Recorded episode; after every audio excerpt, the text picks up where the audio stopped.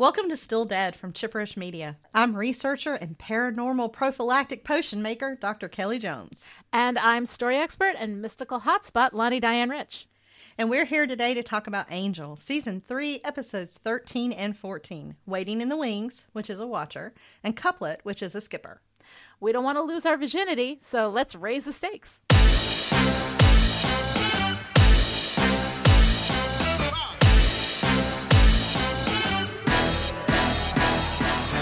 In Waiting in the Wings, the team at Angel Investigations takes the night off to go see Giselle, performed by a ballet company that Angel first saw over a hundred years ago. Wesley moons over Fred, and Cordelia encourages both of them to make their move, although without realizing that Fred's talking about Gunn, who also has a thing for Fred. Angel's in love with Cordy, and Lorne encourages him as well, and as they all head out, the romantic potential runs high. While watching the ballet, Angel realizes that these are the same dancers from last time, and he and Cordy go backstage and get caught in a time warp where they are taken over by the ghosts of the prima ballerina and her lover, who are afraid of the evil Count Kurskov. Angel and Cordy have sex and then are attacked by Kurskov's goons.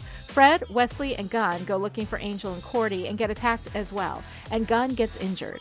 While Fred is tending to Gunn's wounds, they kiss and Wesley sees them. Angel and Cordy fight with the rest of the team, and then Angel goes to find Kurskov. In the wings, he talks to the ballerina, who is caught dancing this dance over and over again for Kurskov as his prisoner. Angel finds Kurskov and destroys his source of power, and the dancers fade away. Back at the hotel, Angel's about to tell Cordy he loves her when Groo shows up and ruins everything. Waiting in the Wings aired on February 4th, 2002. It was directed and written by Joss Whedon. All right. So, Kelly, on the perfect happiness scale, where are you with Waiting in the Wings? Okay. So, I gave this a 5. All right. And I am fine with taking heat for this because my critical analysis is at war with my true pH scale here. because I love this episode. Oh, good. It's one of my top 10 favorites of the whole run of Angel. It mm-hmm. always has been. And this time watching it, I found many things to stake, Yeah. right? it doesn't advance the overall story. It has nothing to do with the main plot. It's a messy disaster of love triangles. There's magical sexual whammy with questionable consent. Groo shows up at the worst possible time. And it's a case of like, love what you love Yeah. that makes me worry about my story attraction. and the why of why I love this because I mm-hmm. love ballet and I love Summer Glau and I love time warp stories. But this is a problematic Whedon episode and the romance is a mess. And I feel like I should know better. Like, I should not love this. And the push pull of clarity and enjoyment here makes me uncomfortable. But I would watch this over and over and over and over again. Oh, no. I think it's wonderful that you love it, and you should love it. If you enjoy it, then you should just go ahead and enjoy it. There's no reason why you shouldn't. oh, I have a huge list of reasons why I should. No, because you And love yet- what you love. And if it Yeah. speaks to you, and there is stuff in here that's really good. Yeah. Yeah. So I'm guessing that you were not a five. Oh God, no, no. I I came down. I'm about a three with this Uh-huh. episode. There's a lot of stuff to love, but the stuff that I really don't like is I I dislike it so much that it kind of ruins the good stuff for me. Um, this episode feels really forced and awkward to me. I mean, romance stories are best told on a slow simmer in the subtext, and this is so forced. It's like sex without foreplay or a loofah, which we're gonna discuss later because ow. And then we've got these dumb misunderstandings, Cordy's complete cluelessness. I mean, come on, she's smarter than that. And this possessive entitlement for both Wesley and Gunn to Fred's affections. Um, all of it I find really irritating. But that said, like the actual monster slash ghost story is really good. And I like Angel and Cordelia being taken over by the ghosts. I mean, of course, this isn't Angel's first rodeo with that particular experience, but Overall, this is awkward and reliant on flat jokes for the humor, and I just don't care for it. I mean, I'm really disappointed that this was written by Joss Whedon, but he's really not at his best when he's telling stories that touch anywhere near male entitlement to women. Yes. I agree with that completely. Yeah. So um, I have a few moments of perfect happiness, however. Okay.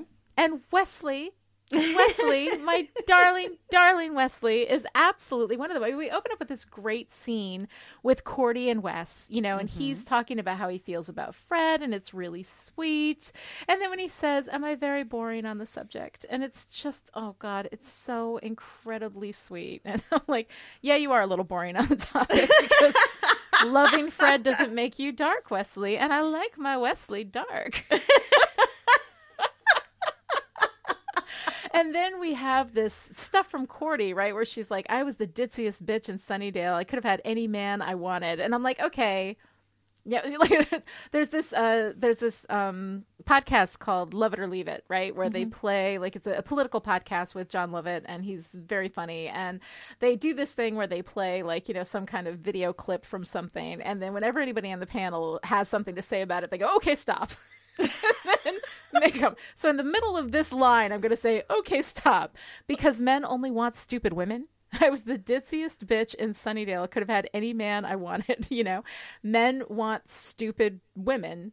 Um, is basically, I think, what she's saying there, and that's a little disturbing. And then she goes into, now I'm a superhero, and the only action I can get is an invisible ghost who's good with the loofah. Okay, stop. Um, because that must have been written by a man, and of course it was. It was written by Joss Whedon because I'm not sure that there's anything sexual you can do with a loofah that would actually feel good. That shit is rough. So um, either either there's something there's a particular kind of loofah. I mean, is it that he thought that a loofah was like a a soft sponge? I think if you've not used a loofah, you can be as confused as you might be if you also don't know your way around a clitoris. Yes. And I, but this might be one of my favorite Lani statements of all time. Do not come at me with a loofah. Do not come at me with a loofah. It seems like the kind of thing that I shouldn't have to say, but on my next date, I'm going to make that clear. I'm going to be like, okay, no loofahs. Just saying. So, um, yeah, that's not okay. And then my favorite thing, getting back to how much I love Wesley, mm-hmm. is that Cordelia says this out loud and then gives him that look like, oh man, did I just say that out loud? and Wesley goes, I'm sorry, I missed that last part. Yeah. and just like with the clear intention of, I missed it, I didn't hear it, and nothing happened, you know, not that I want you to repeat it because I want to give you a hard time. It was so incredibly sweet. And he's, I was like, oh, Wyndam-Pryce, you are always the gentleman. And I loved that. I loved that. um, and then we have Wesley, like later on, there's this really annoying possessive stuff that I'm going to get into with the uh, with the stake this segment. Um, but Wesley's rushing back in after he kills the guys. He finds Gunn and Fred kissing, and we see this sad look on his face. Then we get this hint of him being taken over by Count Kurskov, who of course was mad with jealousy and did really really terrible things. And then I'm like, oh my god, you know, we're going to see Wesley do a bad thing again because like remember the end of Billy, he was taken over and he was really really awful, and that was so hard for him, you know. Yeah. Um, but then when he comes back in to join the rest of the group, he explains what happened, and then when they look at him, he says, "I had a hot spot too," but he was able to get out of it. You know. Mm-hmm. So then there's this point where they're all fighting, and he looks at Fred and Gunn. He says, "You two," and he says, "Stay close together." Right, yeah. which is so incredibly sweet. And then Cordy says, "I hope you're in the killing mood," and he says, "I should do all right."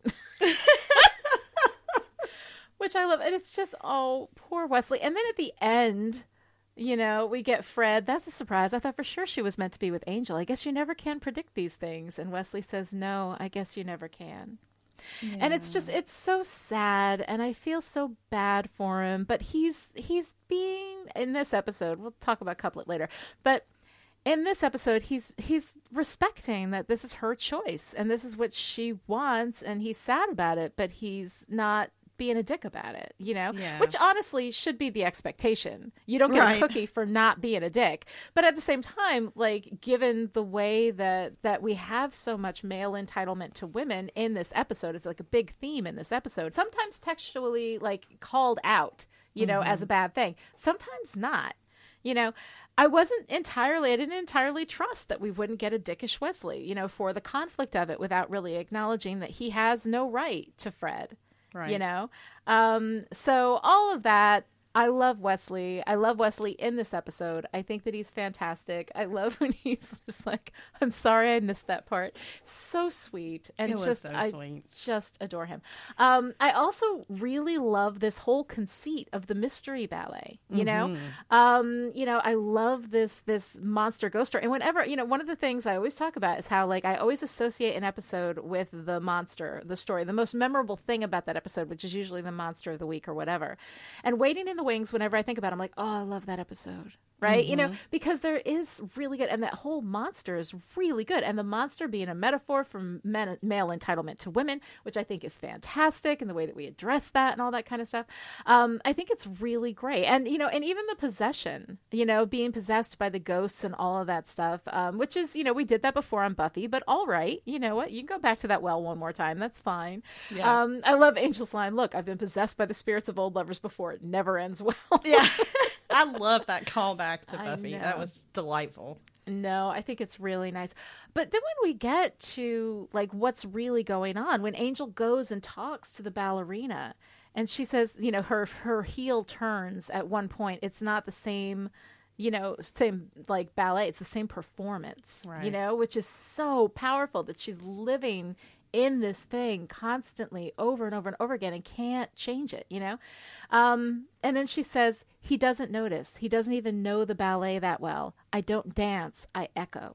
Yeah, right? That was and such this, a good line. oh my God, it's so beautiful. So we have that like wonderful sense of, you know, I don't dance, I echo because she's a prisoner, right? And any person, you know, held within a, you know, a state of being without their consent, without their enthusiastic consent, um, they do just start to echo. And I think that that is a really like such a powerful idea, so beautifully expressed, and I just love that.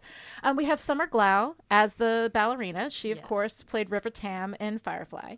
Um, so it was kind of fun to see her. Firefly started like right after this, so Right, you know, right, I, I think it was because she played this role that he pulled her into Firefly. I love her Um, on Firefly. yeah, no, it's it's, it's really much. great, really good stuff.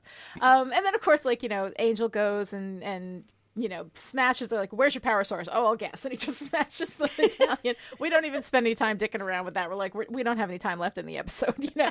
So we just go and do that. Um, and then he's like, "You love her that much? Start a website." well, I don't mean, you know, villains of the world. Here's a, a tip: like, Yeah. if you have a power center, maybe not wear it as like a big sparkly jewel that's just super obvious around your neck. exactly, exactly, or have it, you know, in the middle of your forehead or whatever. Right. which we had with like the memory demon from I Will Remember You. Um, so yeah, I mean it's it's really great. I also really like in the mystery ballet, right? That um the angel goes down on Cordy Well, before yeah. anything. Like when they've got their little sexual stuff going on, like he is doing it correctly. Yes. And I really I like that. It's a guy who knows what he's doing. I mean, granted he's had 240 years to kind of perfect his technique, Mm-hmm. you know, but it's it's really nice. It's good. Um so that was kind of fun, right? But I don't know. I'll get to that and when we get to research questions because do have a question about that whole interaction. Yeah. Um, and I have a other things- theory. Oh, okay. All right. No, good. I want to have that conversation. Um, so some of the other things I loved, I love Angel being so excited about the ballet, Me getting, too. you know, um, his passion for culture. When he's like, I saw their production of Giselle in 1890, cried like a baby, and I was evil, you know? and I love his joy about that. You know, it's so incredibly wonderful. Um, I love when he's talking to Lorne and he's like, "Stop saying that. Stop calling me pastries." Oh, angel cake, honey oh, bun. angel cake. I know. So incredibly cute, and I love how delighted Gunn is by the ballet. Me too. Um, you know, and he was like, he gets all excited about it. He's talking about the athleticism. There's so much to love in it. And then he has this moment where he's like, you know, I was cool before I met y'all, you know, and I'm like, no, loving the ballet is cool. There's nothing wrong with that, Gunn. Stop it. yes. Yeah, I did. So, I yeah. love seeing him just kind of fall into that appreciative space, you Mm-hmm. know, and seeing how much he enjoyed it. That was that was so much fun to watch. Yeah. No, it was it was really sweet and I loved his enthusiasm. I loved how much he loved it. It was really very cool. So that was really fun. Um, you know, the the moment after Angel and Cordy come out from I think it was their first makeout session, he has to put the coat over his crotch to like, cover up. that was cute. That was a cute moment. We're gonna have a less cute play on that same joke and couplet, but it's it's cute here, you know. Yeah, Um. yeah. So that was like pretty much the stuff that that I loved. Was there anything that you loved that I didn't hit on?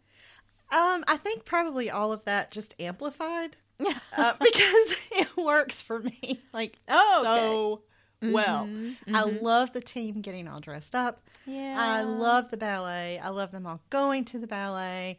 I love the whole time warp thing. I love I I just the whole thing lit me up. Um Yeah. and I really enjoyed Angel's enthusiasm and Gunn's enthusiasm and Mhm.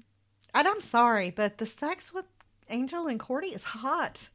Yeah. like, no, I have- the sex scene itself. Problems with it, the but sex scene itself is Yes. is very good. the scene was very well done. And Although I, am- the I'm only alive when you're inside of me. I mean, like, uh, I mean, eh, come on. eh, eh.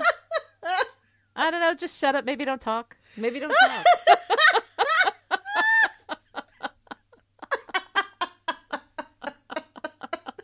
I mean, I don't know. Like, so, so some of that dialogue kind of clunked for me. Like, I, I'm glad that they did it because they went through the whole thing. Um, but, it, but some of it was weird. So yeah, uh, some of it threw me out of the moment. But the two of them together, like, there's a lot of chemistry between Yeah. David Boreanaz and Charisma Carpenter. Yeah. Um, you know, they really like it's it's a nice moment with them, you know, having this experience. Um, but it, it kind of brings me into my staking yeah. because Cordy is so freaking clueless and it makes me insane in this whole thing. Like it's one thing for her to like up until this point maybe not having realized, you know, that Angel has these feelings for her, but there's stuff with them you know like they, there was the the episode where they fell fell asleep on the bed together taking care of Connor and there's been like this closeness with them. And um and I think that you would start to pick up on things, you know, yeah. or maybe have it, maybe have it like in the back of your head. You'd be like, no, but then you'd be like, well, maybe, but no. Like I can see her being in that space, but once we have this experience, they clearly remember it. You know, Right. like they clearly like as there, and you looked really hot doing that. You know, um, but I mean, all of this stuff kind of adding up, and the things that Angel says to her, and the fact that he doesn't, you know, she doesn't pick up on that there's something there that maybe they need to attend to, that she just dismisses all of it. Um, that's a little too clueless for me because Cordy's smarter than that. Um, but I love this moment when Angel says, Don't be stupid. I'm that guy, and the most beautiful woman in the world is making eyes at me. It's either a bachelor party or a scam. And then Cordy says, What did you just call me? And Angel says, I'm sorry, you're not stupid, right? Which is good. And I'm glad he Yeah. said that. Yeah. But she caught it. She was Oh, like, yeah. No, I'm not talking about that. Like, he called her the most beautiful woman in the world or the most beautiful woman I've ever seen or something like that, right? Yeah. Um, and so I, I just like in that moment, like she knows, and that yet we're going to completely override that and play her as clueless throughout. You know, um, Angel talking about kissing Cordelia, you know, and what that means to him. And then it's mm-hmm. kind of cute in this moment where she's like, up to his ass in demon gore, he's fine, but ask him to mac on a hottie and he wigs. My champion, ladies and gentlemen. You know?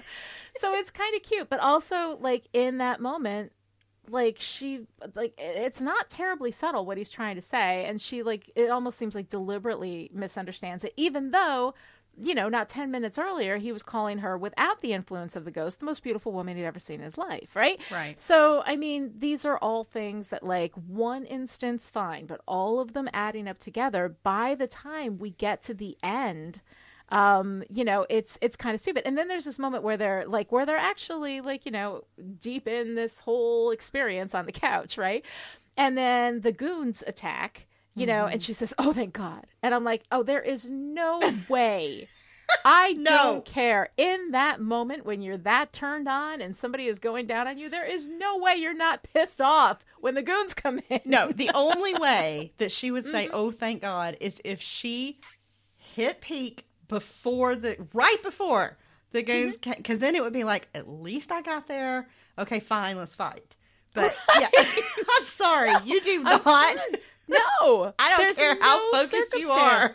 I don't care who No. the guy is or who the other person is, you know, for anybody who's anywhere on that spectrum. Um, but I mean, like, there's no way. And so in that moment, she's like, "Oh, thank God, I don't have to have sex with Angel anymore." Shut up. Yeah, you were like, loving it. no, you were no. loving it. You know. Um, and then we get to the end, right? And Angel's talking to Cordy, and he says, you know, like he's having this conversation. He says, "No, if that were to happen, I'd want to start at the beginning." And she goes, Yeah. "Lost me in the middle," and I'm like, "No, he didn't." I mean, for fuck's sake, this whole thing, it's just, it's one after another. And any one of them, I could be like, okay, you know, maybe she doesn't catch it, maybe she doesn't understand, whatever.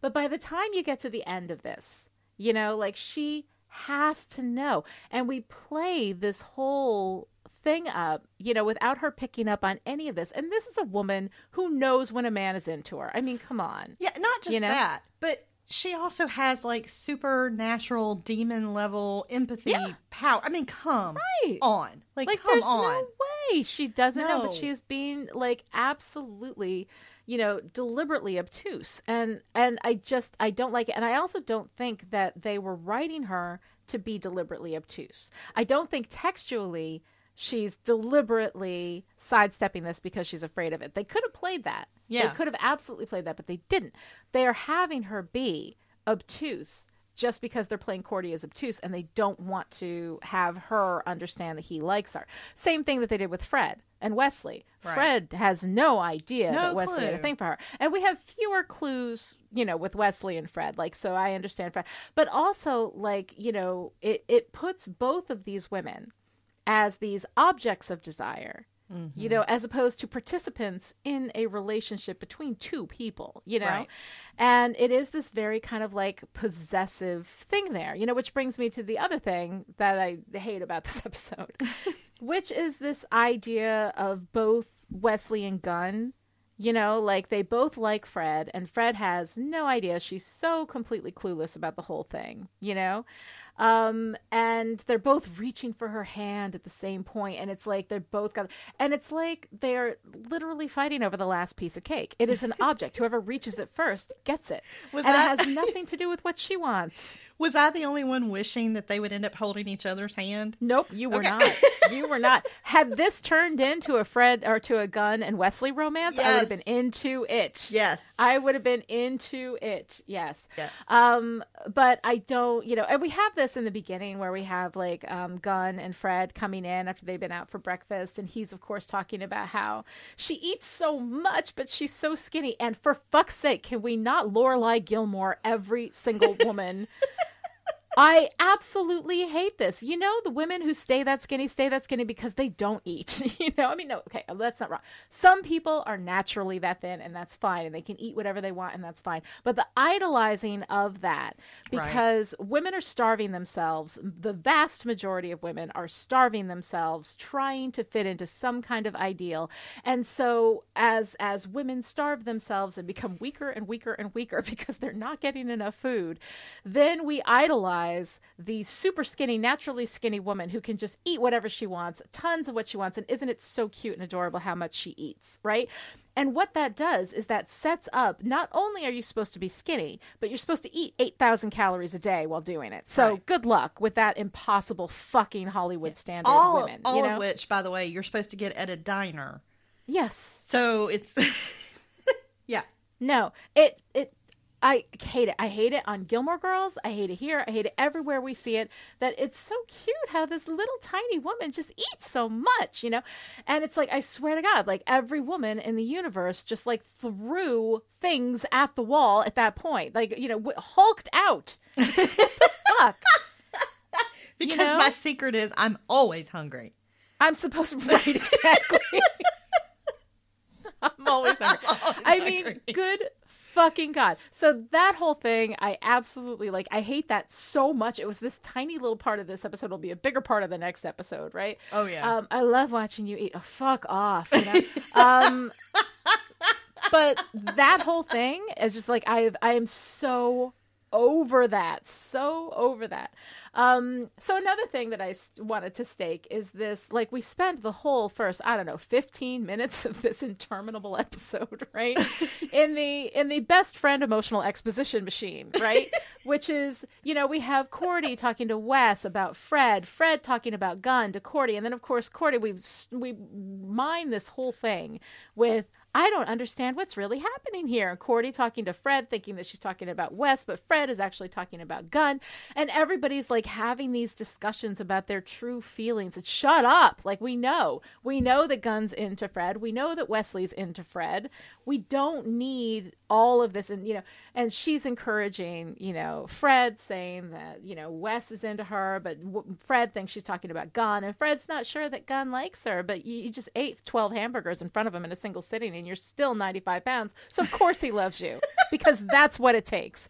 Um, so we have this like this the the best friend emotional exposition machine which is in which we have a character whose sole interest in any conversation is just what exactly is going on in your love life because we have to exposit it all for this audience who already knows. We already know angel's in love with cordy. We already know that fred's into gunn. We already know that gunn's into fred. We already know that wes is into fred. All right. We don't need all of this. We have lorne doing the same thing with angel you know?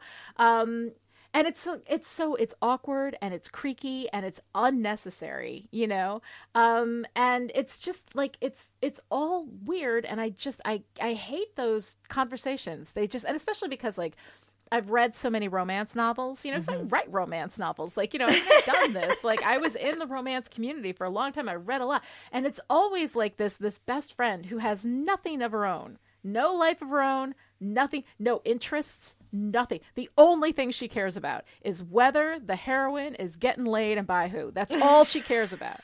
right? So it's this conversation, and so we're doing the the you know the best friend emotional exposition machine, um, it, trademark pending, and it's so annoying and it's so like creaky and weird. And then we have this weirdness with Lorne talking about pushing Angel out of the way to get to Cordy. Um, but Lorne, we never see in any kind of romantic context. Yeah. Like, you know, I, he we sort of have him coded as gay or bisexual, but he talks about Cordy like he would want Cordy. And you know what? That's fine. Like, wherever he is. I love the idea of a bisexual Lorne. But I also hate the fact that our only character who might possibly not be a zero on the Kinsey scale has no action whatsoever.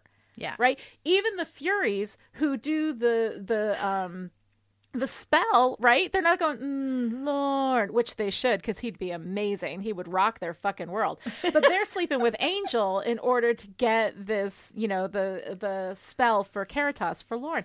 So I mean, all of that, like Lorne would be the most amazing. He's an empath for crying out loud. He would be amazing in bed. He should be getting it every single episode. There should be somebody in his bed. I and we mean- never see that. Think about it. Like mm-hmm. seriously, like stop for Yeah. just a second and think Yeah. about the You hum a tune and he knows super- exactly what you want. Right? Like Yeah. sing me a song, sugar, and let me blow your mind. I would love to have that superpower. I mean, Are come you on. kidding me? Like, are you kidding me? There me? would Yeah. be a line. Like forget the line to get into Caritas. Oh yeah. the line for this No. man's bed would wrap around LA. there is no reason why Lorne should be living the life of a monk.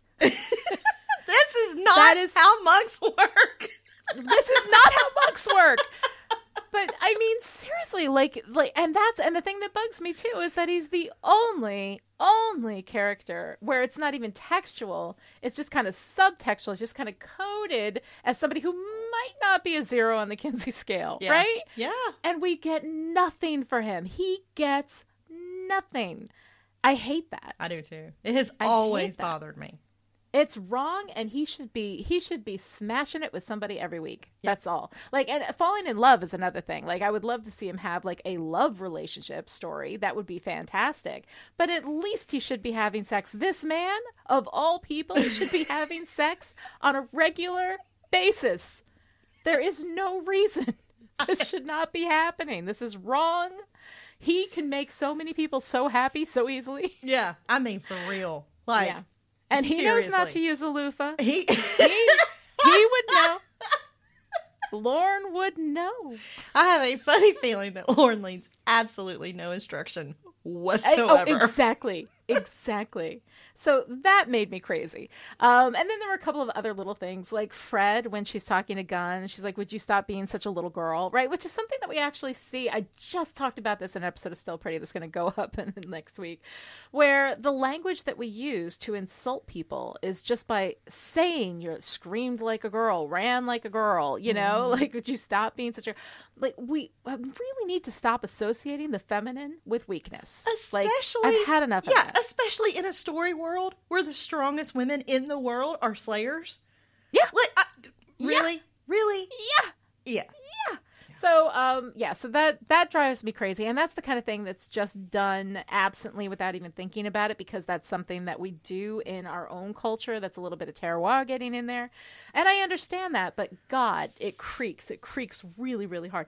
And then we have this thing and I probably should have put this in research mode. Okay, I'll go ahead and shift it into research mode cuz we're almost there anyway. Okay. um, so my first question is this: Cordy is at the ballet, right? All dressed up, having a great time, falls asleep. All right. Cordelia is not 67 years old, right? She's not even 47 years old.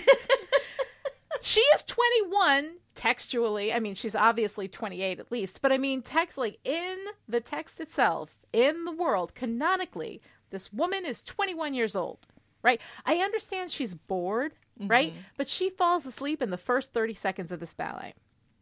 You know, I don't buy it. That's I, I, it just- was so silly. It was. It, was, just so a silly little. snoring so loud. Yeah. Yeah, it was ridiculous.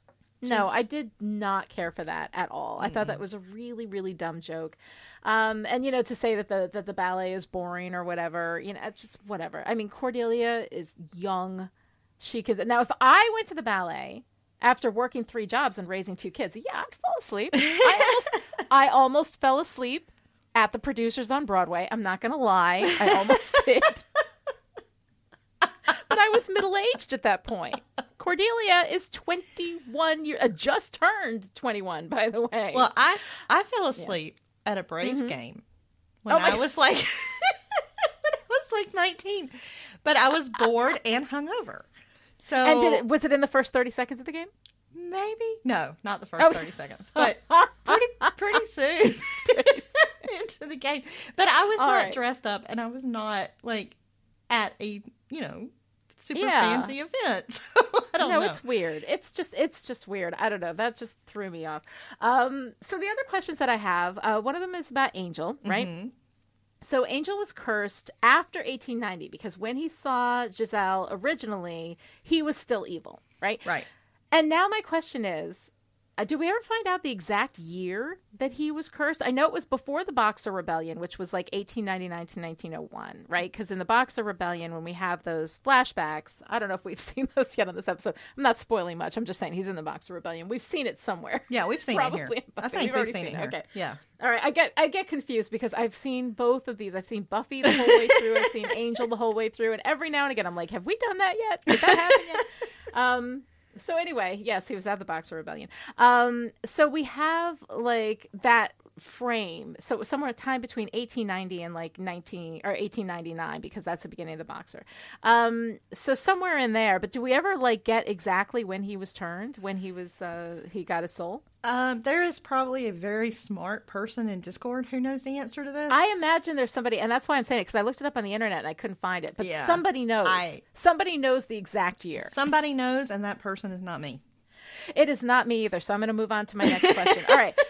So I know that Angel has a photographic memory and everything, but he saw that ballet one night 112 years ago. Like, how does he remember that it's the exact same dancers? Okay, I have a theory about this. Oh, good, good, Okay. good. So when Angel and Cordy go into the prima ballerina's dressing room, Angel says it is unchanged. Ooh. And I went, how does he know? so I like how would he know what her dressing room looked Uh-huh. like in 1890 unless he was in there at some point and he remembers her face, right? It's the prima Yes. ballerina's face that tips him off. Right. Yeah. So I think he saw that ballet more than once.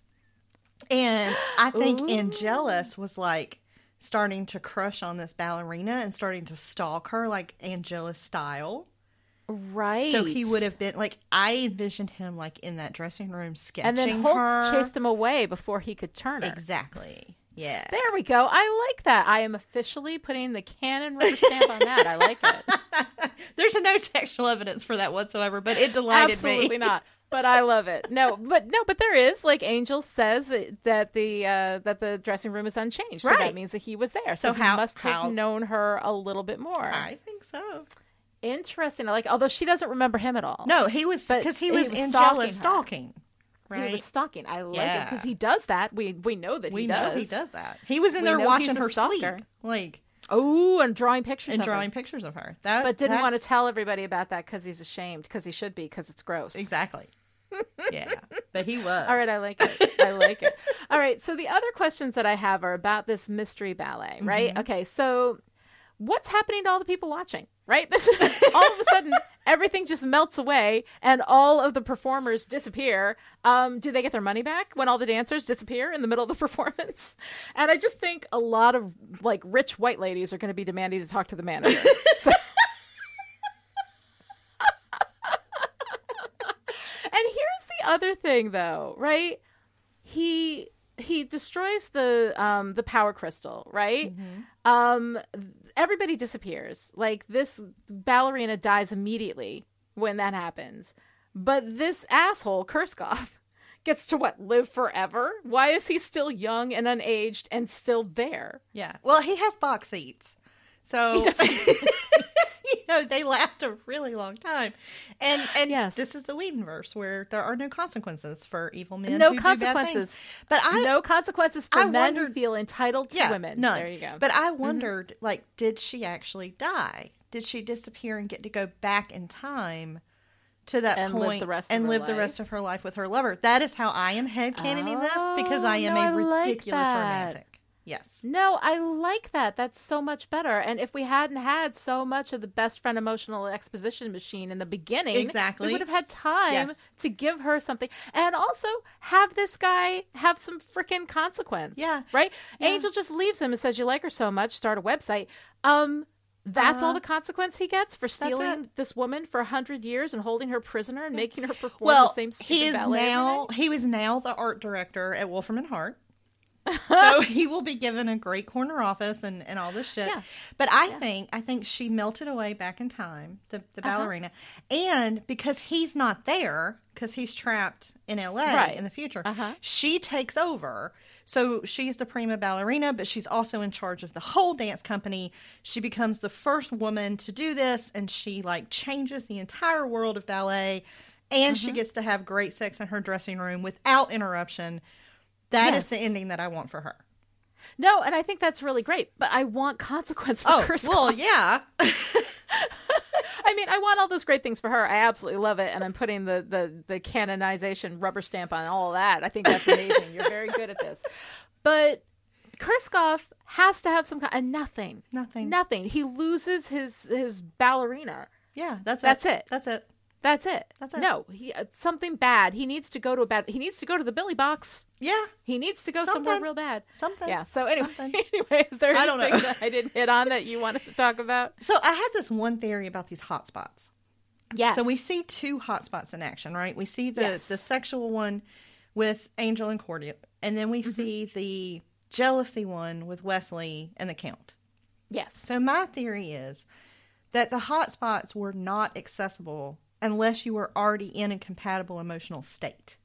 mm-hmm. So, Oh, like, it wouldn't have worked Yeah. on Angel and Cordy if they didn't already have feelings for each other. Right. Right. And they were able to tap into that hotspot because they had feelings for each other. Uh huh. And like the Yeah. second time they went back in, they went back knowing what was going to happen. And they chose to do it, right? So Mm-hmm. Yes. I think Wesley, when he hit that that hot spot, because he was feeling so jealous and sad about Fred, he was able to feel what the count was feeling. Yeah. But he didn't have to act on it because he wasn't actually Right. possessed.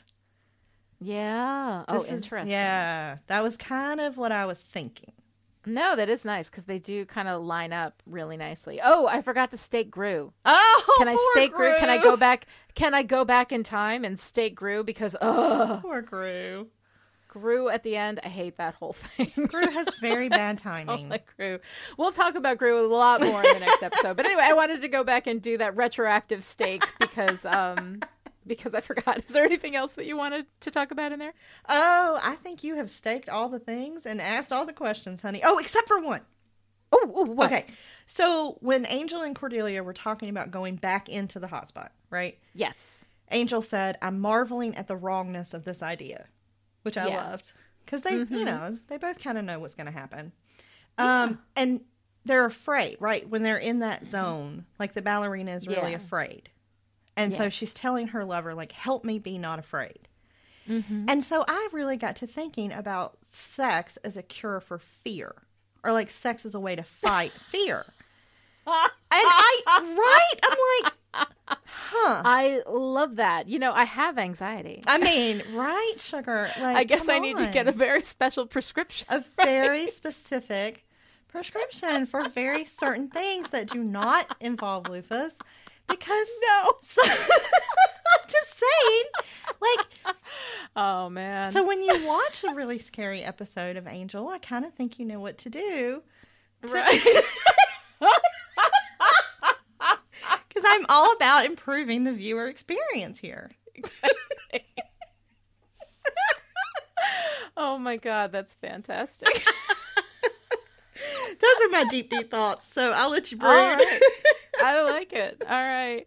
Waiting in the Wings has a good ghost story and advances the romantic storylines with significant changes in the various couplings, so it's important to watch to keep track of what's going on.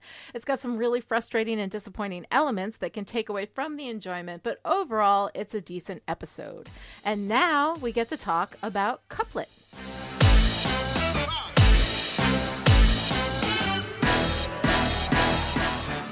In Couplet, Angel struggles with jealousy as Groo, now dethroned from Pylea, joins the team as both a champion and the object of Cordelia's affection. Groo and Angel track a demon from Cordy's vision, but when the demon runs out in the sunlight and attacks people in a park, only Groo can chase after him. Groo kills the demon, and Angel starts to wonder if Groo could replace him. Cordelia wants to get her cum shuck on with Groo, but is scared her visions will transfer to him if she does, so she sends Angel and Groo to a demon brothel for a protection potion. Meanwhile, Wesley struggles with heartache as Fred and Gunn start dating, and he sends Gunn to trail a man whose fiance thinks he's cheating on her. Fred and Gunn track the man to a tree monster, get captured, but manage to call Angel and Groo for help because cell phone reception down there is fantastic. Groo rushes in, sword in hand, to attack the tree monster, but the tree runs him through with a root and grows stronger while feeding off of him. Angel punches Groo several times to weaken the tree and tricks the tree into running him through with a root, but Angel's dead heart is cold death for this monster. Back at the Hyperion, Angel gives Cordy the potion, a bunch of cash, and a couple weeks off work, telling her to take Groo somewhere nice so they can enjoy some sunshine together. Wesley translates part of the prophecy about Connor only to be horrified by what he discovers. The father will kill the son. Couplet aired on February 18th, 2002. It was directed by Tim Minear and written by Tim Minear and Jeffrey Bell. All right, Kelly. So, couplet on the perfect happiness sa- scale, completely random, zero at stake this, six at lost your soul. Uh, where does couplet land for you? Okay, so I gave this a four, but I thought it was going to be higher because Yeah. what I remember from this episode was Angel loves Cordy, like real mature love. And so he helps her get a magical prophylactic so she can have sex with Groo because he wants her to be happy, even if it means sleeping with a lover who's not him. And I was like, oh. And I'm always intrigued by a demon brothel. And so from memory, just based on that, I was going to give it a five. Um, Yeah. But then I had to actually watch it. And while there was a lot here that I still loved, like the amount of things that needed staking brought it down to a four. mm-hmm. Yeah. And I think it's, a, three. generous four. it's a generous four. It's a it's a three is generous for me on this one. I did not like this episode. I don't like Groo. I don't care about Groo. Groo annoys me. I don't like he's he's he's not smart, which of course I always don't like. And then his sad sackiness with Cordelia. Let me see. I traveled across, you know, a portal in dimensions to be with you. And you don't want me? You know, like okay, you didn't like. You know, what did you expect? And of course, the fact that she dumps everything. She's in the middle talking to Angel. She goes and she starts making out with Groo, this guy that she knew for 35 seconds 10 months ago, Yeah. right? Um, in an entirely different context as well. Like, the whole thing is just kind of stupid. And then we've got Angel in this like super whiny brood mode, and brooding Angel is not my favorite Angel. Um, we've got Wesley's complete dickishness with Gunn. Everything that was wonderful about Wesley in the last episode, we are lacking in this episode. Uh, none of it's really great. I mean, the ending note with Wesley, you know, the father will kill the son, is, is really good, but that's not really part of the episode. I mean, it's basically a coda. It's not part of the overall story. So like couplet is just it's not it's not great for me Yeah. Yeah, and and and it's funny because there's so much stuff in here that just pisses me off. And yet the things I love, I love hard.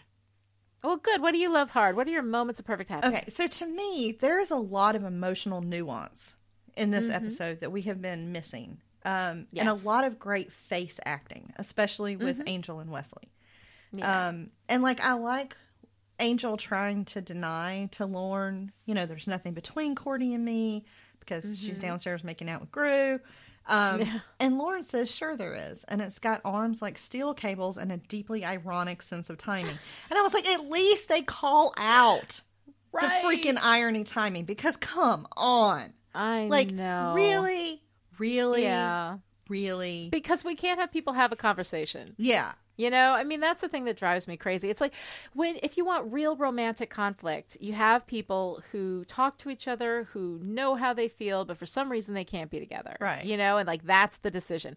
But instead, what we're doing is making these women, both Fred and Cordelia, super clueless about it all. And it just is annoying. Yeah, it's so annoying. Um, Yeah. But I did really like the moment that Angel pulled his jacket back out of the closet to smell Cordelia's perfume Oh, because it was I really sweet, and I'm a sucker, sad. and I like it. Um, no, I like that moment too. There's a lot of stuff that I mean, I did. I liked that. It's just overall, Oh, the yeah. whole It episode was- annoyed me so much that I couldn't enjoy the stuff. I know. enjoyed. um, but and then I like, and again, so much of this is Angel's face. Like when he and Groo are chasing after the demon, and Mm-hmm. Yeah. the demon runs out in the sun because, oh, gee, who would have thought that the demon would go after all the people? Um, Right. And Angel can't run after him, you know, so of course Groo does. And Groo Mm-hmm. Yeah. kills the demon, and everybody's cheering. And I was like, first of all, would the people really cheer like that? Wouldn't they be like screaming, "Oh my God, what the hell, demon, demon!" Yeah. Like what the Yeah. yeah. Um, but Angel's stuck there in the shadows watching on, and like the look on his Yeah. face is just, oh, I don't know, it just moves See, and me. that's great. Like that face acting is fantastic because that is subtle, Yeah. subtext stuff. So we don't need to have Lorne there standing next to Angel going, "Hey." Hey, are you sad? I'm, sens- I'm you- sensing that you're sad and jealous right now. Are you sad and jealous? Is it because Groo's so hot and he's out there in the sunshine with Cordelia and all of these people? Because we really need to talk about that. yeah, yeah, it's it's the nuance that I appreciate, and Mm-hmm. Yes, it's nice. and and I love this moment when Angel Angel and Wesley are at the bookstore looking Oh, for the yeah. like secret code uh, code whatever breaker for this prophecy. And mm-hmm. and Angel is actually talking about how he feels without it being mm-hmm. exposition. You know, and kind of saying like he thinks Groo could replace him. Like if Groo got the visions, it wouldn't be so bad. And Wesley's like, oh, because he could replace Cordy. But Wesley's smart enough to catch on and say, oh, no, he could Mm-hmm. Yeah. replace you. And Yeah. I think this is one of my favorite lines we ever get from Wesley. And he says, Angel, Mm-hmm. you're the reason we all come together. It's your mission which animates us. And it was so great. Like that was Mm-hmm. I so great. that moment. But then we have That to was have, great, Wesley. It was so Yeah. good. But then we have to have the stupid irony smash again. He says, "You're like Mm-hmm. one of these rare volumes, one of a kind." And the bookseller comes out and says, "Hey, I got three of them." And I was like, "Oh, Ugh, come on, really?" That's not the point. Who cares? Yeah. yeah, Yeah. So that was annoying. We have to undercut this wonderful moment with that. yeah, but that moment between the two of them, I mean, that might be one of my favorite things that Wesley ever says. Yeah, And- no, it really is wonderful. It was so great. And when Mm-hmm. Angel gives Cordelia back the money for her potion Yeah. and sends her on vacation, you know, he's like, take Groo someplace nice, somewhere where there's sun, because that's the kind of trip he could never take Cordy on. Yeah, exactly. And I think that that's so wonderful and the way that he is very selflessly just trying to do whatever he can to ensure Cordelia's happiness. And I mean, part of that is because he needs her to leave because he doesn't want to watch it. And I think that that's fair enough Oh, because yeah. he's saying, you know, go have this experience that you can't have with me. Right. You know? Right. Yeah. Yeah. And and he's, you know, she's asking if he's sure he doesn't need like her to take care of his wound too because he got the Yeah. tree vine through the chest, Right. and he's like, no, it didn't hurt a bit, and it's like on his Yeah. heart, and I'm like, oh, it just. I know. like I think Angel might need to have me make him feel better for a little while. It was just really I sweet. think he just might. but then I was He might like the loofah. You don't know. I, I mean, come on. but I was also wondering, like, isn't Wesley still the boss? And here is Angel giving Cordelia two weeks off. Like, Guess not. maybe Yeah. they should have discussed that. Um, Yeah. and then I really like how, you know, Angel goes back and picks up Connor. And he's he brings the baby downstairs and they interrupt Wesley and Wesley's like, Hey, you startled me, I thought I was alone. Mm-hmm. And Angel is smiling at the baby, like so sweetly, and he says, Yeah, so did I. And it's like, oh, like he's lost I Cordelia, but he loves this baby and I am a sucker for a man holding a baby, I think. I, I know. It was just really sweet. It is incredibly sweet. And then the pain on Wesley's face when he looks at that translation. oh Ugh. God, I know. God, he can act. I mean, Oh yeah, Alexis Denisof is amazing. yeah, he he really is. Um, so I really liked all of that. And then, Mhm. Even though this felt a little campy, I really liked Angel's like vulnerability or weakness being turned into a mm-hmm. strength because Yeah. he's able to use his jealousy of Groo to like mm-hmm. save Groo from the Yeah. tree monster. Um, and it was kind of funny. Like, so this tree monster is like feeding off of Groo, and he's he's mm-hmm. magnificent. And I was like, oh my god, really? Even the tree monster is instantly in love with. Groo. What is Yeah. it about Groo? Like what? And I love it. I don't see it. when Yeah. Angel starts punching Groo, and he's like, he's such a champion. He's so rugged. He's so emotionally available. Look at him in the daylight. it cracks me up every Yes. time. So, Yeah. you know, but Angel, you know, beats the hell out of him, and then that tree Right. pierces Angel's heart, and Angel Mm-hmm. says, That's okay. No one's using it right now. Oh, and I was like, Oh, honey. Like, Oh. And then I really got a kick out of the tree saying he was going to kill Angel and Angel saying, Yeah. sorry, already did. so that made me Yeah. very happy. Although if he had said still dead, it would have been, I know. Still dead. Whenever Yeah. they say that, like it would have been Yeah. perfect. Um, and then my other moments of perfect happiness, I'm worried are probably just mine. like, why do I enjoy some of the things that I enjoy? But we have a combination of bookstores, sex shops, and dark, twisty prophecies. And I'm sorry, but someone wrote that for me. Like It's all made. Del- it's it's made specifically to delight you, and I think that that's awesome. It was so great because I'm like, all right, so they're going to this brothel. It's not Madame Dorian's. Like, this is a new mm-hmm. brothel, right? And we have Madame Anita who makes like magic potions and can conjure them from the air, which was cool. I like that. That was really cool. mhm. But then I'm wondering how many demon brothels are there in LA and do they cater to specific audiences? Like, Mm-hmm. and that big like pleasure room where everything's amped up like would they really Yeah. keep the door open for people to watch i Maybe. I- Maybe that's maybe that's the kink. yeah maybe maybe or maybe it was just like advertising for that space i don't know um, but i was really intrigued by that because it raises so many questions about supernatural sex work Yeah. and I, I mhm. like I really want to know more about how this functions and how this works in this world. And of course, we never find out. Um, yeah, yeah. But I really liked the question that Madame Anita asked Angel because she seemed to be kind of intuitive when she Mm-hmm. Gave him the potion. You know, she said, I know why your earnest friend is here, but why are you? What's in it for you? And I'm like, Mm-hmm. The only thing that's in it for Angel is getting Cordy what she wants. Yeah. And and you know, that just speaks. Because she asked him to. Yeah. Like that's that's it. She asked him for something, he's gonna do it And he's going to do it. And I kind of love that. Yeah. Um, Yeah. And then we go from a sex shop to a bookstore. I mean, like, really, this is Oh, basically spending their weekend with me. It was great, you know? but when Wesley and Angel walk into that bookstore, we get a quick shot of a red leather bound book high up on the Yeah. shelf. And that is the Wolf book from the Wolfram and Hart collection from Pylea. It's the Oh. same book. Interesting. So I was really curious about the presence of that book in the shop where they find this thing that's supposed to translate this prophecy yeah. you know and i kind of wish. Wow. that it had paid more attention to it it's a super fast shot but i was like i know Mm-hmm. that book like i will forget actors i will forget guest appearances i'll get them all mixed up but Mm-hmm. i know that book You know that book. Love it. and then you know wesley working on that Yeah. translation and you know coming to the father will kill the son and i was like Mm-hmm. hello dark and twisty prophecy edition but also Hello. like he also knows sometimes he gets the words wrong or there's Right. nuance in there and Both like to live and to die. Let's not forget the Shanshu. right so i'm just i'm i love the potential for for what that does and and where it takes us in Mm-hmm. The story um but i mostly love that quiet moment wesley's doing Yeah. Mm-hmm. that work you know by himself and having to deal with that alone Yeah. Um, yeah. And then there were a couple of random things like when Mm-hmm. Groo was explaining how he got dethroned. And he was like, Mm-hmm. the committees turned into factions and the factions turned into subcommittees. And I was like, honey, it's always the subcommittees that you got to watch out for. Right? Like, it just Oh, made me laugh. Um, and I really love Lorne as Connor's nanny.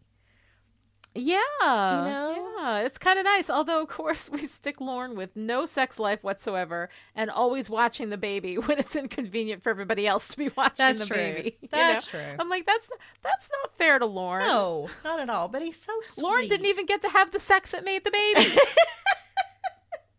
Jesus. No, but he's really good with him. And he I- is. He's like so that. wonderful. Yeah. And then there was this comment from Fred, um, even though the context for this was ridiculous when she was making out Yeah. Mm-hmm. with Gunn in his truck. But she was talking about attraction um, Yeah. and debating whether it was magical or chemical. And I like that. You know, she was saying the Mm-hmm. Yeah. DNA knows what it needs and it takes it. And Mm-hmm. I'm like, okay. So it just yeah. it opened up philosophical space for me about the nature of attraction and whether that is magical or chemical or a mixture of the two and anything that raises these kind of thoughts i enjoy when i'm watching a story Mm-hmm. even though i'm also going okay y'all really like you're gonna make out in this truck when you're supposed to be watching this dude like really like Mm-hmm. Yeah. no so that was that was about it and so it's a short list and yet i like the things enough to get me past the it- staking yeah. list which is huge All right. Well, let's get to staking. What do you got to stake? Okay so we'll start with angel's jealousy Mm-hmm. and brooding because oh my god yes Groo is a champion. Yes, Groo Yeah. is, is in Cordy's arms. Yes, I particularly think Groo is very, very pretty. So I c- Oh no, he is very pretty. He's very pretty. It's just that pretty doesn't matter when they're stupid. Yes, I know. And maybe there's a part of me that just really wants to tutor him. I don't know. But there's Maybe. something about the very sweetness of Groo that appeals to me. Oh, yeah. Um, but Angel's like constant, you know, don't you think he looks shorter? like, really? Really? But you know what's so funny though, is that like, you know, I'm the one who's all like little Miss Chipperish and bright sidey and happy about things and whatever, and then I'm like, ooh, dark West. I know. And that And delights the one me. like, I have darkness in my all. soul, but Groo's so sweet, you know. Like it's just, I don't know if it's an opposites attract thing or what I don't that's know. about. Now I am equally. I mean, I I love Dark Wesley more than I love Groo, Yeah. but there is Okay. something about Groo. As all right thinking people I mean, would, but still, come on. yeah.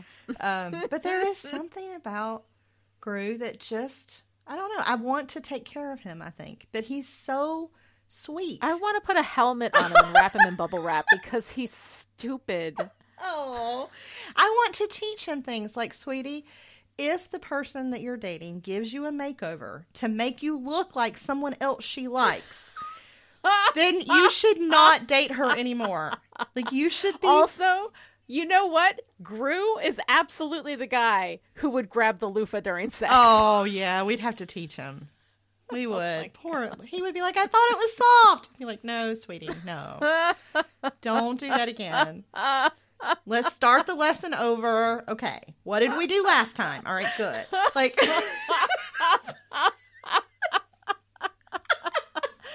Oh my god. I'm sorry. Okay, anyway, I'm sorry. I'm, here I am taking down Groo. no, you like Groo, I and that's okay. do. But I and I understand why Angel's jealous. But Yeah. Nut, Groo can do nothing right. Yeah, Yeah. he's gonna fight. He grabs a sword, and Angel's like, "That's my favorite broadsword. That's my shirt." I'm like, "Dude, he just Yeah. came from a portal. You don't Right, get to like bring a anything with check- you." A bag Right. thing that he could do, you know. He doesn't have luggage. I mean, this is not his. Yeah. It's not his fault that he can't bring anything And he also him. doesn't have like money or a job or a place to live. I mean, jumping through that portal, pretty freaking stupid for a girl he'd known for a nanosecond 10 months ago. Um, But Groo is sweet yeah. enough to think that that kind of love would last. Like he's very, he's almost innocent in some ways. Is sweet is sweet the word? or clueless. Okay, he's a little clueless, but he went after Cordy, and plus, like Yeah. he has a skill set that could be valuable to Angel, Uh, yeah, the, very true. You know. He does. He does. and he looks very pretty swinging Angel's favorite broadsword. So No, he does. I'm in favor. God, what, can I be more shallow? I don't know. We'll try and see. Mhm. Um, but I did, I did like at least that Angel corrected Groo when Groo thought that Cordy was unhappy that he was there. You know, he's mm-hmm. like, no, she's Yeah. not sad. She's scared she's going to lose something. And I'm like, will someone please sit Groo down and say, Cordelia gets visions. If she has sex with you, she loses them. She doesn't want to lose them. Like, really? Mm-hmm. Can someone just not tell him this? I don't understand the problem. But Yeah. but mm-hmm. Angel for the first like how long was this episode? 42 minutes. For like Yeah. the 1st 40 was on my nerves. Um and then he ended really sweet. Um but then Wesley, oh my god. yeah. Well, Yeah. and Fred, like how clueless Fred is when Right. Gunn is asking her, you know, like, "Oh, I thought you liked Wesley," and she's like, "No, we're just very good friends." And I'm like, Yeah. "Really, sweetie? Really, really?" And Yeah. and Cordy getting that mixed up, giving Wesley this encouragement, like we never revisit that either. We Yeah. never Mhm. clear any of that up. Um, Yeah. and you know, then Wesley sends Gunn on this case, like seemingly to try to get him away from Fred for a little while. Right. But then Fred just tags along. And I was like, okay, King David, like sending your person out because you want his wife or whatever. Um, Mhm. And then when Wes calls Gunn back in the office to talk to him, first of all, he Yeah. calls him Charles. And I, Yeah. when when did Wes start? Since when? Since when? Yeah. You know, and he says, when you knew this was more than a tryst, you should have told me. And I was like, Wes, you need to back up. Like, first of Yeah. all, ain't none of it any of your business anyway. Mhm, Um, But I really liked how Gunn saying, I'm not sure that's any of your business, you know. Yeah. And then he's, And he's right, Yeah, and he yeah. Mm-hmm. says, What are you, her brother? And Wesley says, mm-hmm. Apparently. And the way he Right. says apparently is nuanced enough that Gunn catches on. And I was glad they didn't have to break that down into 50,000 little bitty Well, pieces. Gunn already knew, though. Like, it was clear, and he just told Fred, I thought you and Wes were going to be a thing. And they both had those moments in the last couple of episodes where they were both like, ah, over Fred, and then they'd look at each other. Like, that's the thing. Like, these people are not stupid, and we've already had textual acknowledgement that they both know about the other one's feelings for Fred. yeah. It just, all of know? that annoyed me. But then Wesley being Yeah. like that, I was like, Wes, she is not your property to assign. And he, you know, he tells Yeah. Gunn, he's like, I just want her taken care of. I'm like, great. She's not your puppy or your child. Like, Exactly. that is not okay.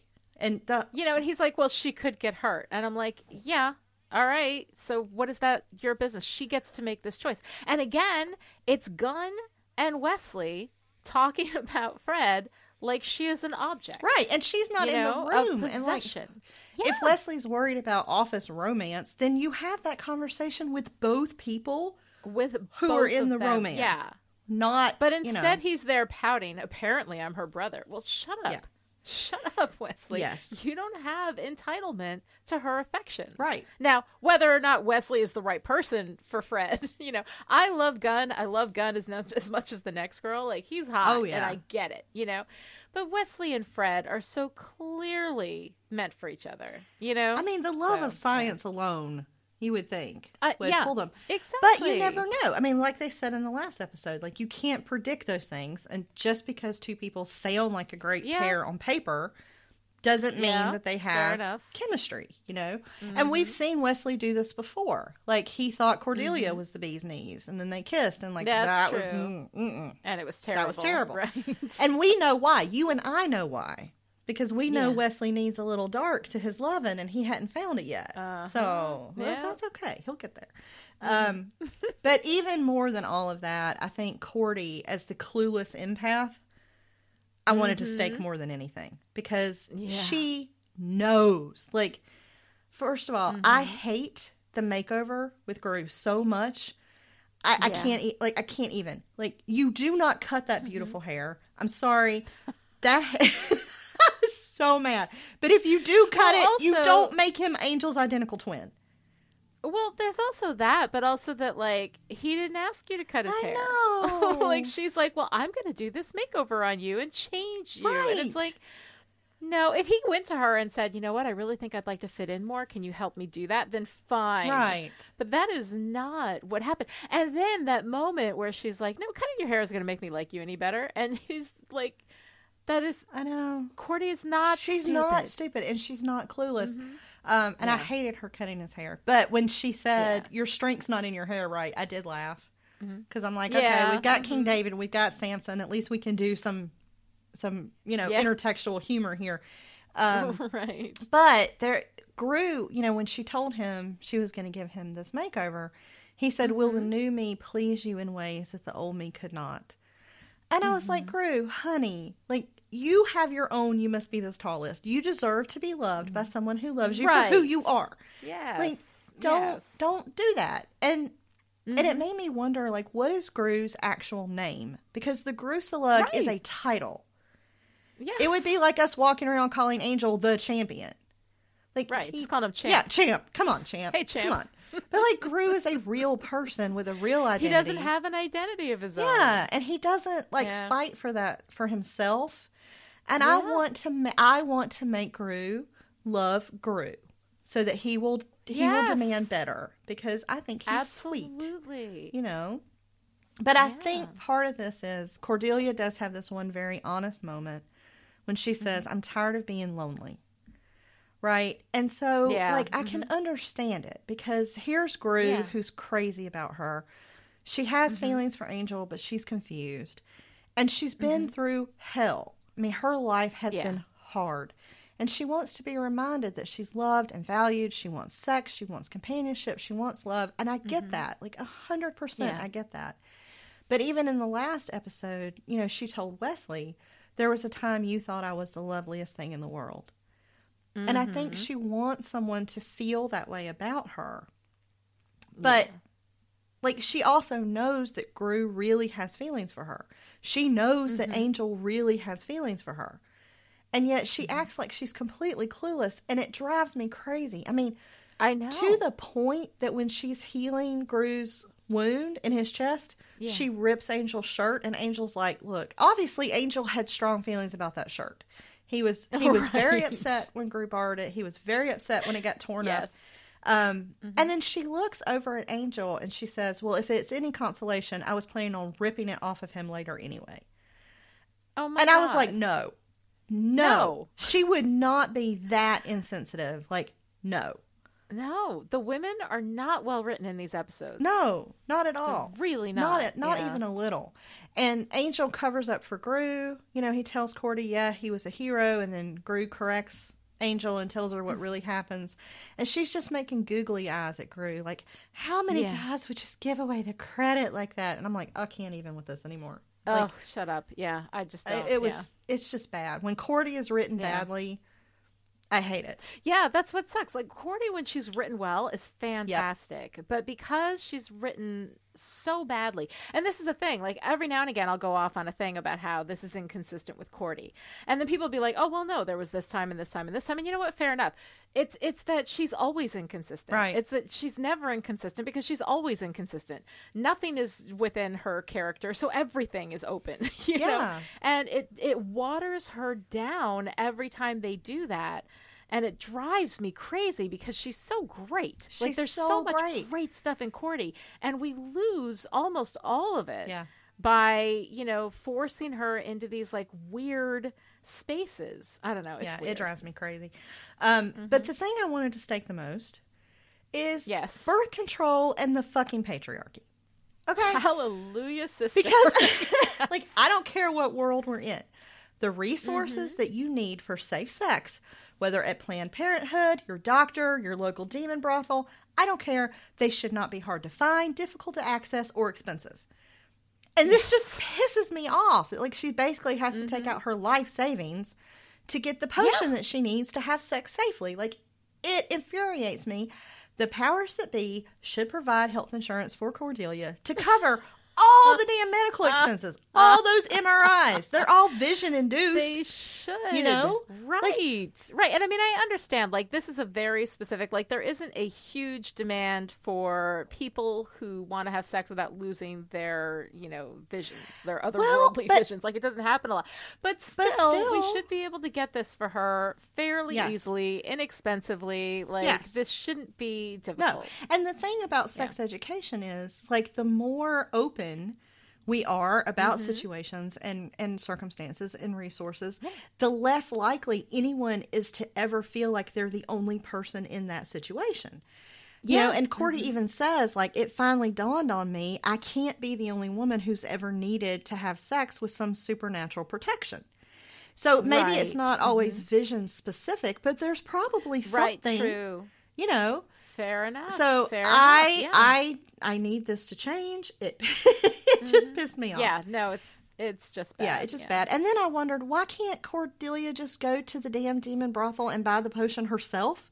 Why does she have Yeah. to send Groo and then send Angel along? Because now, granted, I would not send Groo to Starbucks with my specific order because that's just not his skill set. But but she made it sound like she didn't trust him to be at the Yeah. brothel. Well, of course she didn't trust him. And I'm him. like, if you can't He's trust the guy to go, like, is he accidentally gonna have sex with somebody while he's there? And oh God, no! I just wouldn't trust him to get the right potion. but that's not what I. That wasn't the sense I got. Like, I think because No, I think you're You right. know. I think you're right. But I'm like, no, I wouldn't trust him just to do it right. But you're right. She's she doesn't trust him because she thinks he's gonna just trip and Fall. fall into I one mean- of the you know because you can't trust men because men will just have sex. They can't help Right? themselves, right? This is the message that we constantly send societally, which is terrible and insulting to men. Yeah.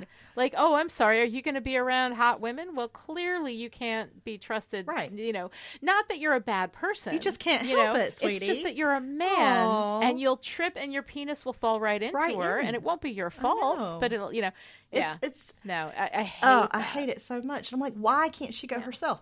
Even if it's a no humans allowed. Well, Cordelia's half demon. Damn it!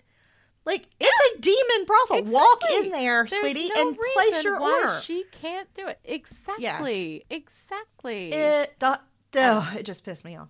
Um, but then I saved a steak for the tree monster. Um, Oh, not good. because I didn't like it. Like there was actually something really interesting about a tree version of the Matrix using people as batteries. But yes. mhm. the tree monster was more dangerous than the demon that they went to fight at the beginning. And Gunn, Fred, and Groo and Angel were all at so basically every member of Yeah. her team who was not babysitting gets mm-hmm. attacked by this tree. And Cordy has no vision whatsoever. There's no there's no like what the hell? The powers that be are unreliable AF. They are like a bad cell service. Yes, like sometimes they work, sometimes sometimes, they they, don't. don't. and it never makes it never sense. makes sense. And speaking of cell mm-hmm. service, how did Gunn Yes. and Fred have such great reception down there when Angel's cell phone doesn't work when he's like breaking into someone's office in LA? I don't You know, Yeah. and no, I don't know. The only thing I think of is that something in the in the demon tree it, it, like has some kind of cell amplification system. I don't So know. the tree offers free Wi-Fi to get people to come to it. Okay, I could buy that. I, I would. I go would probably check Wi-Fi. that out. Yeah, but no one knows about this tree monster. He's not in any books, scrolls, maps, nothing, nothing. It, Yeah, It's not like he's running around I- anywhere. it didn't look. like he's clearly been there a long. It didn't look like a new tree. Like I think. Yeah, didn't look like a new tree. I don't know. But then again, it's a tree made of flesh, which is something that it's like we have this moment where Angel's like, "Is it made of wood?" And they're like, No. "No, it's flesh." And we're like, "All right, then he can get staked through the heart." Yeah. Like what? The actual hell. It's a tree made of people parts. It's a tree made of people parts. Okay. I don't know. I I- Whatever. whatever. Yeah. I like a little logic to my monsters of the week. Is what I'm a saying. little bit, right? A little bit. Um, and then my last stake was for the woman who came to Angel to investigate her fiance Yes, because she's been engaged for eight years, right. not eight months, eight years. That is longer than it takes to earn your doctorate degree. In fact, if it takes you eight years, you're out. So I just want to sit her down and say, sweetie, Jerry doesn't want to get married. Yeah. Like your problem here is not that he's seeing somebody else and cheating on you via email. yeah. It's been eight years, baby. He's not going down that aisle. He does not want to get married. He is not going to marry you. What Yes. the mm-hmm. hell was up with that? I'm like, I. I don't even know. and it felt so random, like some Mhm. random client to go follow Yeah. her fiance when we haven't done that in forever. right. Mm-hmm. I found it very annoying. Yeah. Very annoying. But this episode did raise a couple of really good research questions for me, Ooh, good. which What may be one of the reasons I liked it so much. Mm-hmm. Okay, so I want to know, I want to understand what this show is saying about romantic love. Mhm. Not love in general, but very specifically romantic love. Yeah. Because it seems that it makes people weaker. They get Right, distracted, they get hurt, they're vulnerable. Romantic love seems to derail from purpose and mission, while platonic love seems to strengthen everyone. Right? Interesting. And we also have this no sex soul curse, which really isn't about sex, but is about romantic love. Mm-hmm. And so that feels like a theme. Like, don't fall in love in the Whedonverse. But why? Like, Right. why is that kind of love a weakness when deep, solid love for your friends is a strength? Interesting question. No, I'm gonna have to think about that. I don't have a ready answer for that, but I think you're absolutely onto something. I mean, I think part of it comes from like a narrative place, right? Because mm-hmm. when when we as viewers are why we get very invested in these romantic relationships, you know, and if anybody is happy in a romantic relationship, uh, then Whedon is going to kill one of you or split you up or something, right? Like, Right. that's that's going to happen. Like you're never going to have a moment because that is narratively that is a way to make people miserable, and making your characters miserable is how you tell good stories. like that's just kind of like a classic thing. So I think part of it is that, but we do have this sense that like any happy romantic relationship there aren't even like boring happy romantic relationships kind of in the background Right. you know Yeah. yeah, no that's interesting But, and then I was thinking about it specifically in this episode, right? Mm-hmm. This is when Wesley starts looking for these prophecies. He starts Yeah. trying to translate this stuff about Connor mm-hmm. because he's throwing himself into work because his heart is broken. oh. And so, like, would he not even have found that dark and twisty had he not been looking for it? And would he so not this is all been fred's fault then no, but I'm just saying, like, it's romantic just love. joking. Like, love makes you dangerous or vulnerable in this world. mm-hmm. And I'm just really curious as to why that is the case. I think textually, I can argue it is the case. I think you absolutely can i don't think that there's textual evidence on the other side of that at all Yeah. um because it is always dangerous and sad and and it never ends well Right, saying, I've right. been, i've been possessed by dead lovers before it never ends Never well, ends right? well. um romance Yeah. never ends well in in the Whedonverse. That I can I can, trying to think of an instance where people are just happy together and it just isn't the case. Like it just doesn't happen. Right. Um so that is really interesting. I'm going to keep an eye on that. Let's let's revisit that as we move through this because I think that's a really interesting question yeah. and uh, and I kind of like it. Yeah. And, like, as a romantic who also loves this show, I have to really question like Yeah. how can this be one of my favorites if that is their philosophy? I don't know because it's the longing of falling in love, you know, but the actual being in love is boring. yeah, but I don't. I hate falling that in love and idea. the conquest and all that. Yeah, yeah, it's so. I don't know. It's just really interesting. Um, Yeah. and then my other question was about music. Um, Yes. Because a couplet is a couple, right? But it's Mm-hmm. also two lines of verse in the same meter and joined by a rhyme that form a unit. So that's the Oh, I thought a couplet was a very tiny couple. that you can put in your pocket. right. yeah, so that's the the dictionary definition. So it is actually a musical term, right? mm-hmm. And um and sometimes it feels like there's a very strong connection between music and magic on the show. Yeah, Like I mean, uh-huh. Lorne reading people when they sing and the karaoke bar is sanctuary. Mm-hmm. Um, but music really signifies the shift in tone and tension and there's a musicality to some of the dialog Mm-hmm. Um, and the music in this particular story world always strikes me as beautiful, you know, op- Yeah. with the, the opening score, you know, mm-hmm. going on. And so maybe I'm looking for narrative connection that doesn't exist. Mm-hmm. Um, but there is a strong emotional connection for me between the music and the storyline in Angel. Yeah. And it got me thinking what's the connection between music and choice, music and purpose, music and mission, music and meaning? Mm-hmm. And I don't mm-hmm. know, but I think it's fascinating. Yeah. And I wish that Angel played an instrument. Like he has been alive for long enough. Yeah. It and he's learned. I mean, we know he knows how to fish for crying out loud. Right. Like, did he not sit down and take piano lessons? Because Right. I would really love to see him play piano or violin or something. He could have turned a piano teacher at some point. I- I- you know, They right? could have taught him forever. yeah. so that was it. That's kind of my deep thoughts. yeah, no, I like it. I think it's all really good. I don't have any ready answers for any of it, but I think it's good. Yeah, that it was it was it was really fun to watch. Um, and when I started brooding, I wondered maybe if Couplet should have been a watcher because Mm-hmm. it's problematic in so many ways. Like I think we were right not to make it a watcher, but so we're watching it so you don't have to necessarily. Yeah, right. um, but you need to know that Cordy's out of town because she found a way to sleep with Groo without losing her vision visionity, right? Yeah. And you need to know that Wesley has translated part of this prophecy and learned that the father will kill the son. But you'll see that in future episodes. So if you skip this Right, one, it's fine. Um, but it was one hell of a dark and twisty note to end on.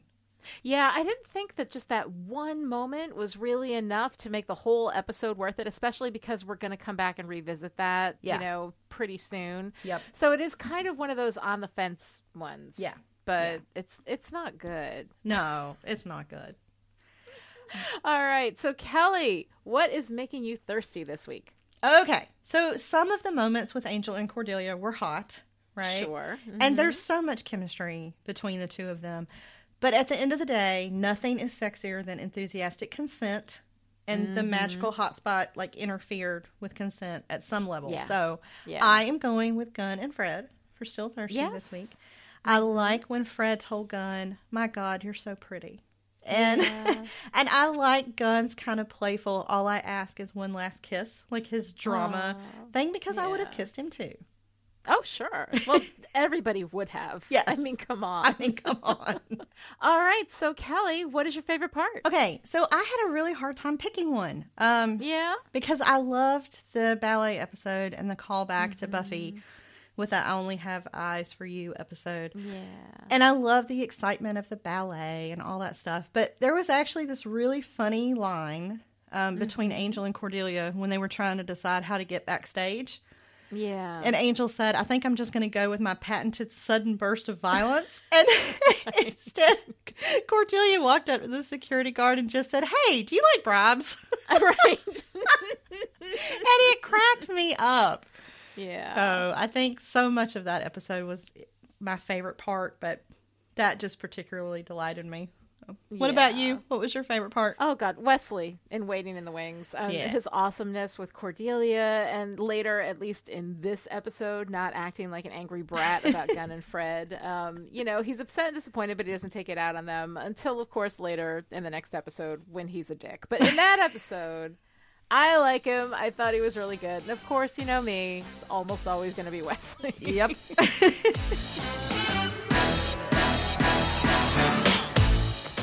All right, to join in the discussion on Twitter, follow me at Lani Diane Rich and Kelly at Dr. Kelly Jones and use the hashtag StillDead. For more in depth discussion, visit the Chipperish forums. Go to chipperish.com, click on the forum, and join in the fun. Or you can support Chipperish Media to the tune of a dollar a month or more and gain access to the live chat in Discord, where you can hang out with me and Kelly and all the Chipperish patrons who are gonna go with their patented sudden burst of violence. Visit patreon.com slash chipperish to find out more. This episode of Still Dead was brought to you by Chipperish Media producer Jonathan. Jonathan supports Chipperish Media at the power producer level and as a reward gets to borrow Angel's favorite broadsword. thank you, Jonathan, and thank you to everyone who supports Chipperish Media and makes all this possible. Visit patreon.com slash chipperish to find out how you too can become a Still Dead producer. You can also show your support for Still Dead by going to Apple Podcasts and giving us a review. That's one of the most effective ways to show support for your favorite podcast. Or you can use your social media platform of choice to tell your friends. Word of mouth is a powerful thing. And to say thank you to all our rogue demon hunters who take time to write reviews, we turn to the prophecy scrolls. Kelly is writing these in reverse chronological order, so post your review and you'll hear your prophecy soon. For Litter Rose, the powers that be are concerned about Angel Investigation's employee handbook, or lack thereof, and potential liability from office romances, love triangles, and the romance rhombus of doom. You have been called, dear one, to help Wesley take a break from prophecy translation and work on some good old HR policy. Beware of subcommittees, manic pixie dream girls, patriarchal bullshit, magical sexual hotspots, and dress code copycats. If the paperwork gets to be a pain, just holler sugar and we'll bring you a potion worth all of Cordy's cash, otherwise known as a sea breeze, to help you relax while Lorne croons you a lullaby. we will be back next time with episodes 15 and 16 of season 3 Loyalty and Sleep Tight, both of which are watchers. Until then, the best action we can get is an invisible ghost who's good with a loofah. That is still not sexy. so not sexy. I mean, No maybe on your back, but On that's back, for like sure. relaxation. In a sexual context. No. no. no.